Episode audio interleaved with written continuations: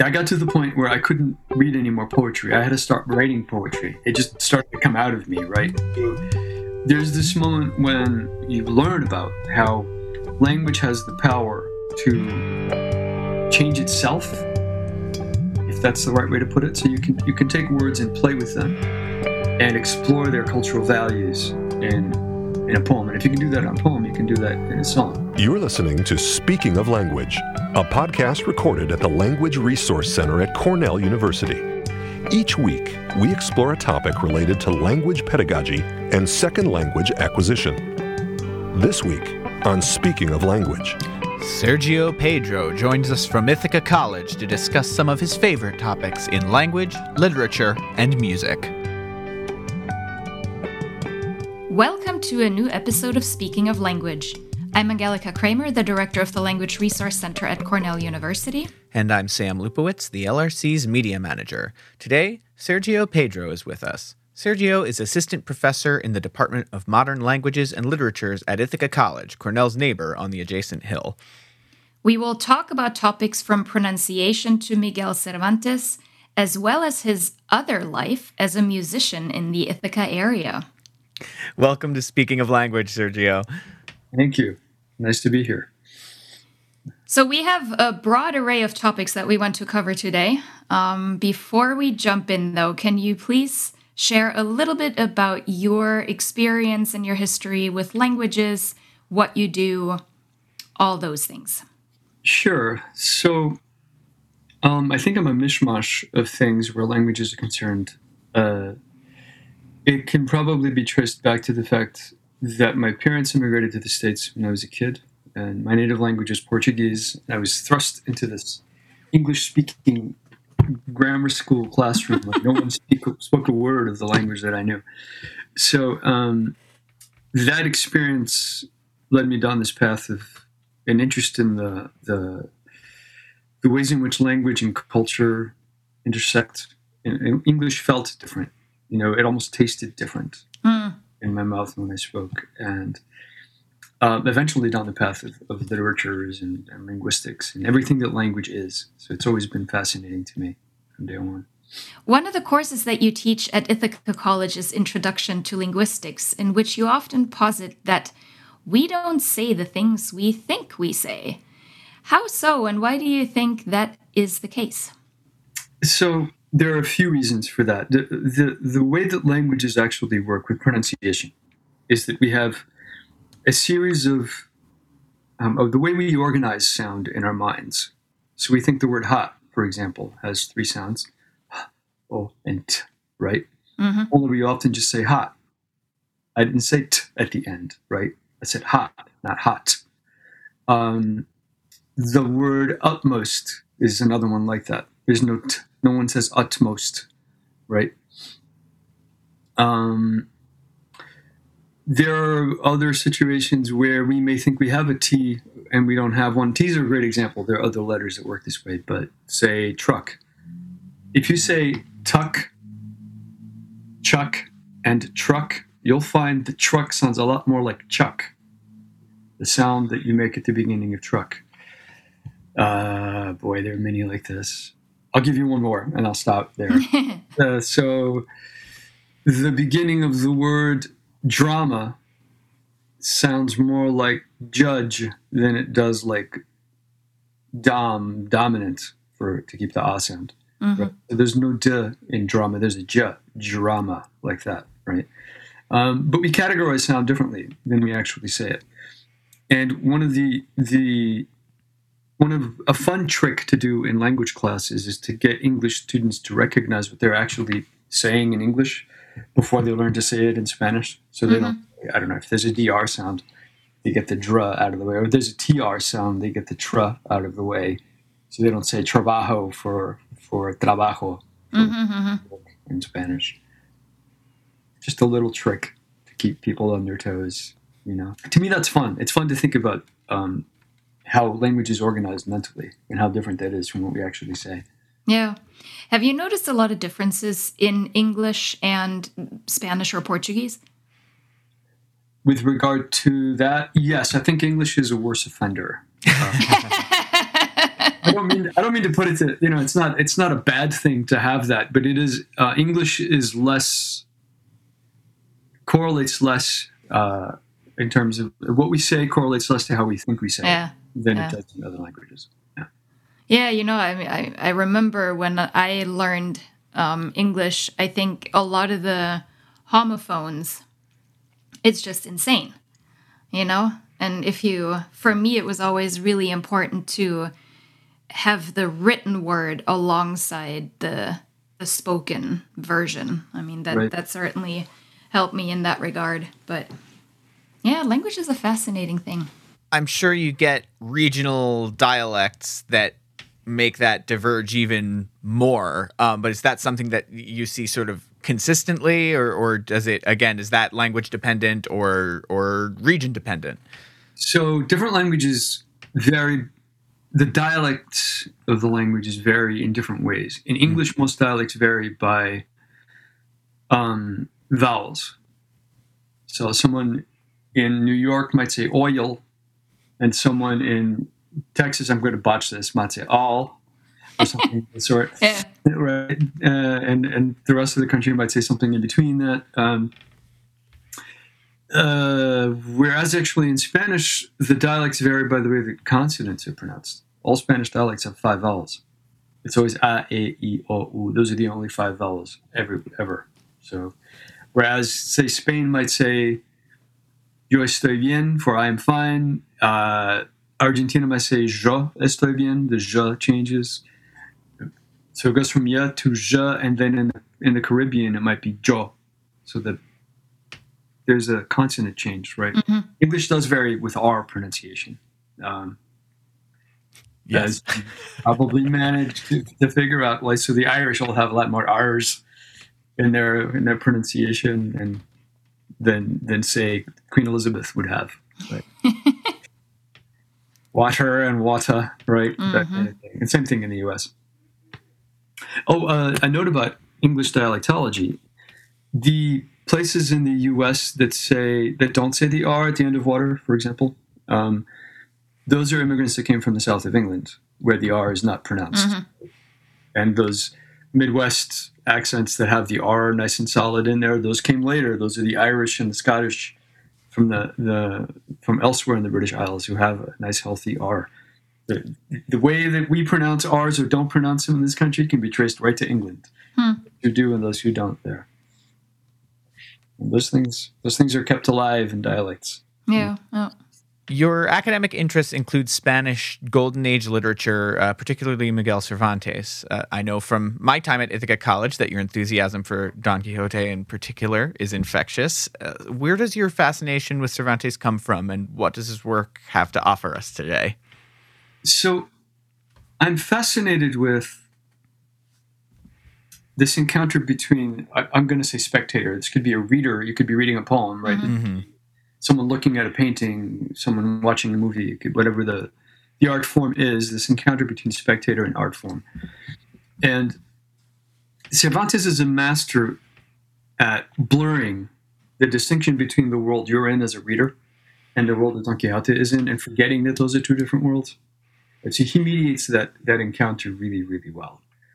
Um, I don't want to get into literary criticism here, but to keep things on in, in, in simple terms, he has Don Quixote travel throughout real places in real Spain, right? So his trajectory, people have made maps of where Don Quixote's adventures took him, right? There, you can find them online. And there's a moment, for example, where Sancho runs into in the second part of Don Quixote. So he has two books, um, part one and part two. Sancho, Don Quixote's trusty squire, is in a conversation with people who have read part one of the Quixote.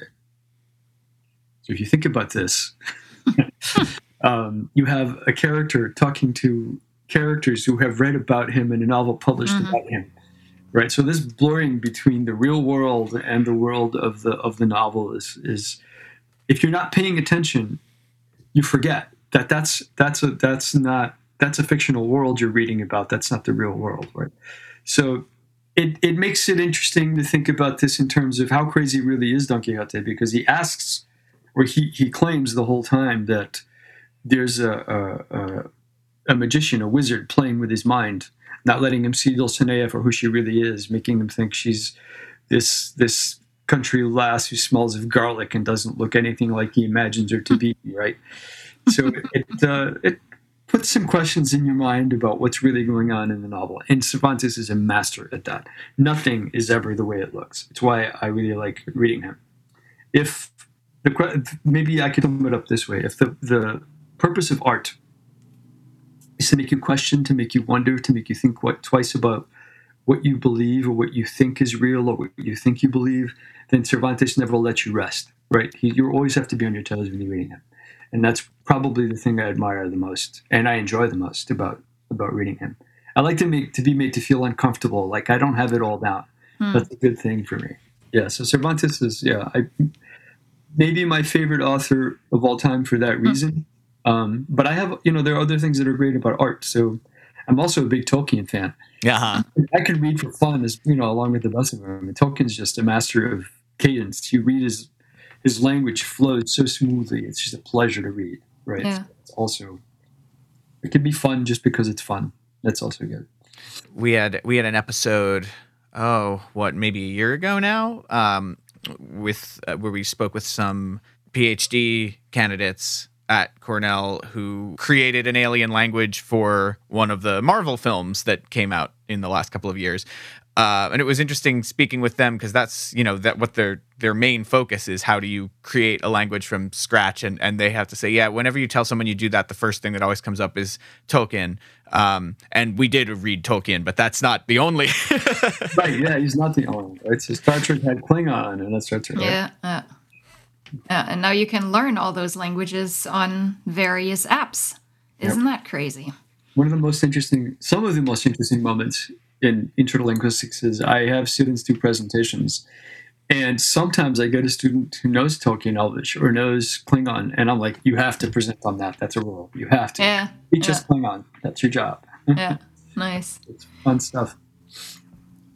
So it's very apparent that you have a broad spectrum of interests. And we promise to also talk a little bit about music. So you are active in the local music scene. How did that all get started? Where was your start as a musician? Um, I think my start as a musician was when I decided in, I decided in sixth grade that I would do my homework with the radio on. Hmm. Right? And I still remember this is like a long time ago, late 70s. So we're talking, the stuff on the radio was like Neil Young and Deep Purple and early yeah. or 70s classic rock, as you might imagine. And I began to really, really like this music. And then I remember this moment, uh, seemingly unrelated. I don't know if it was related or not, but so this may not seem related at first, but I promise it is. my, my, my parents had a friend who was who was my dad's boss here in the states. My dad's boss built a house in our hometown in Portugal. Hmm. So we went to visit. My mom and I went to visit. The house was like they had just moved in. It wasn't even fully furnished yet. And sitting in the corner in the living room was their son's guitar. It was an acoustic guitar sitting there. My mother and my my, my dad's boss's wife went throughout the house talking, and I never like lost sight of that guitar. Hmm. Twelve years old, and I sat there and started stared at that thing, and I'm like, for the next two years, I want a guitar. I want a guitar. I want a guitar. I want a guitar. Finally, my aunt took pity on me and bought me, bought me this like cheap twenty buck guitar. That, yeah. that, that's what I had until I was old enough to afford my own and, and get nice. and whatnot but it was always there. It seemed like it was always a calling. I wanted to play. Mm-hmm. And, when I finally learned to play and I started to jam with other people, to me that was heaven. Like, like that I could sit in a room with a guitar or a bass in my hand and we could make music and it would sound good. Um, I never I never looked back. It's always been nice. Really, really awesome experience. Yeah. So that's how I got started, sort of, kind of. I, I, I, played guitar for the longest time, and then the first time I played in a band, I actually played bass. They were looking for a bass player, and I'm like, I could try bass. Why not? I feel like that's the story of how many bass players got you've talked about how your experience has allowed you to to live in two cultural linguistic worlds, um, and has that affected your life as a musician and an artist? How how has that influenced you or benefited you? I, I think the, the that that question has two answers. It's about how being in academia affects my day to day life, and then it's also about how being among musicians, uh, sometimes some of whom never went to college, right, mm-hmm. uh, st- still allows me to connect with people, and what what that brings back to academia. So first things first. Um, the second one is easier to answer. So when I when I'm teaching interlinguistics and we talk about dialectology,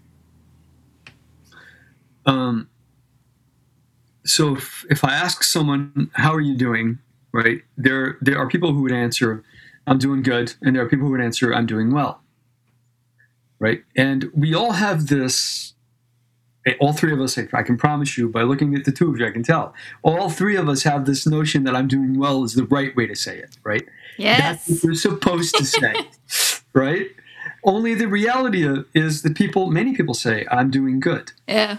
So what what determines that I'm doing well is the right way to say it? And if you think about it, and you, are welcome to disagree. In fact, I, I'd like to be challenged on this. so, but in my opinion, what determines that I'm doing well is the right way to say it is the fact that for the longest time, the people who got to go to college and write grammar books and, and, and linguistic encyclopedias and, and whatnot, and the books that we teach and learn from, were white males who were affluent and said, I'm doing well. Their dialect was the predominant dialect. Mm.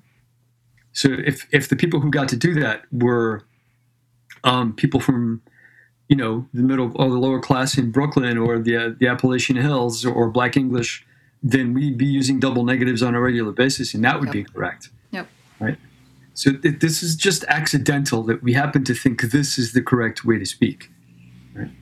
Um, I'll, I'll stay away from the political uh, uh, repercussions of that and what that might mean for for stigmatizing dialects and, and the like. But you know. you know, I wish I could challenge you, but I'm afraid I agree. It was, you know, it's and it's funny for me. That's a a concept that I had to get my head around, and that I I have come to understand and agree with, but was not how I was raised. My mom was the one who was very uh, attentive to how we mm-hmm. would speak. The first one in her family to go to college, so it was this very, you know, it was this this uh, meritocracy, this climbing the ladder thing that that motivated that.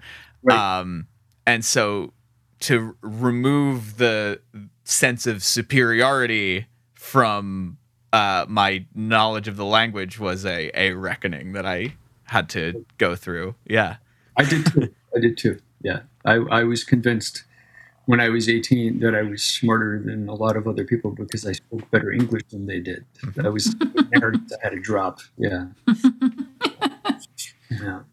Okay. So uh, that was, a, I said there was a two part answer. Um, how does my being an academic influence uh, my artistic that's actually that's an easy answer too so you know for my when i got my phd for my orals i had to read lots of poetry there were probably 30 or 40 authors that were poets um, and there were there were this like maybe this three or four months span that all i did was read poetry um, I got to the point where I couldn't read any more poetry. I had to start writing poetry. It just mm-hmm. started to come out of me, right? Mm-hmm. So there's this moment when you become indoctrinated into the, and you you you learn about how language has the power to change itself, if that's the right way to put it. So you can you can take words and play with them, and explore their cultural values and in a poem. And if you can do that on a poem, you can do that in a song, right? You can play with words and with what they mean. You can create moments that are lighthearted. You can create moments that are emotionally heavy. You can just play with words for the fun of it. Phish would do this, right? Phish might just play with with with some lyrics to make them fun, right? Mm-hmm. Um, and I think that that's um, I'm, I, I feel blessed that I have that that I can sit and write lyrics and and go in whatever direction the song happens to feel for me and have the have the words come out. Do you write in multiple languages, or is English mostly what you write in? So, uh, yes to both of those. I write mostly mostly in English, but I have also written I have written in Portuguese and Spanish as well. Okay. Yeah. Cool. So before we sign off, we would like to ask you to share your favorite word with us in a language that you love, that you speak, that you want to learn. What's that favorite word? Okay, so um, I, I'm really, really glad that Sam told me ahead of time that you were going to ask me this question. I had time to think about it. right? Yes. This is sort of like asking you, Sam, what's your favorite song? Right. Ooh, yeah. Yeah, like how do you how do you answer that question? But I I came up with a good one that I think I like, so I'm going to go with it. Um, it has an equivalent in English. Uh, the word is baroque in English. It's barroco in Portuguese, and I'm going with the Portuguese word for a reason. Um, so the baroque is this era that explores um, darkness, uncomfortable themes. Uh, if you know the work of Caravaggio, the the Italian painter, his stuff is all dark and gloomy. Um, there's a Spanish poet by the name of Quevedo who writes like his poetry has four letter words, cuss words in it. It's the, the idea that making the making this the the the, the spectator again uncomfortable is okay. In fact, that's a good thing to do to challenge whatever whatever comfort for comfort zone that spectator is in. You want to challenge that, right? Um, so the Baroque embodies that, and I like that um, in an artistic movement. But the interesting thing about this word is that its origin is somewhat disputed. Nobody really knows how it got started or where it came from. Um, there are a few different theories. One of the theories, and it's not necessarily the right one, but one of the theories is that it came from the Portuguese for a distorted pearl. So a pearl that's that's imperfect, that's kind of you know look right. So given the mystery behind the word, we don't really know where it comes from, where it comes from, and then the movement that it came to represent. Uh, I think I like that word. It's an interesting word. Nice. That's my story. I'm sticking with it. My word is. Sounds good. Well, thanks so much for speaking of language with us, Sergio. Oh yeah, my pleasure. Uh, thank you for inviting me. This has been fun. It's been a blast. Next week, you'll hear from Rachel Beatty Riedel, the new director of Cornell's Mario Einaudi Center for International Studies and professor in the Department of Government. We will talk about the new Migrations Initiative and other events and programs at the Einaudi Center. Until then, Auf Wiederhören! The Language Resource Center is located on the ground floor of Stimson Hall on Cornell's main campus in Ithaca, New York. Check us out on the web at lrc.cornell.edu or look for Cornell LRC on Facebook and Twitter. Speaking of Language is produced by Angelika Kraemer and Sam Lupowitz. recorded by Sam Lupowitz. Original music by Sam Lupowitz, Dan Gable, and Joe Gibson. Thanks also to the College of Arts and Sciences at Cornell University. As a reminder, the ideas and opinions expressed on this podcast do not reflect those of the College of Arts and Sciences or any other official entity of Cornell University. We thank our listeners and do stay tuned for our next episode.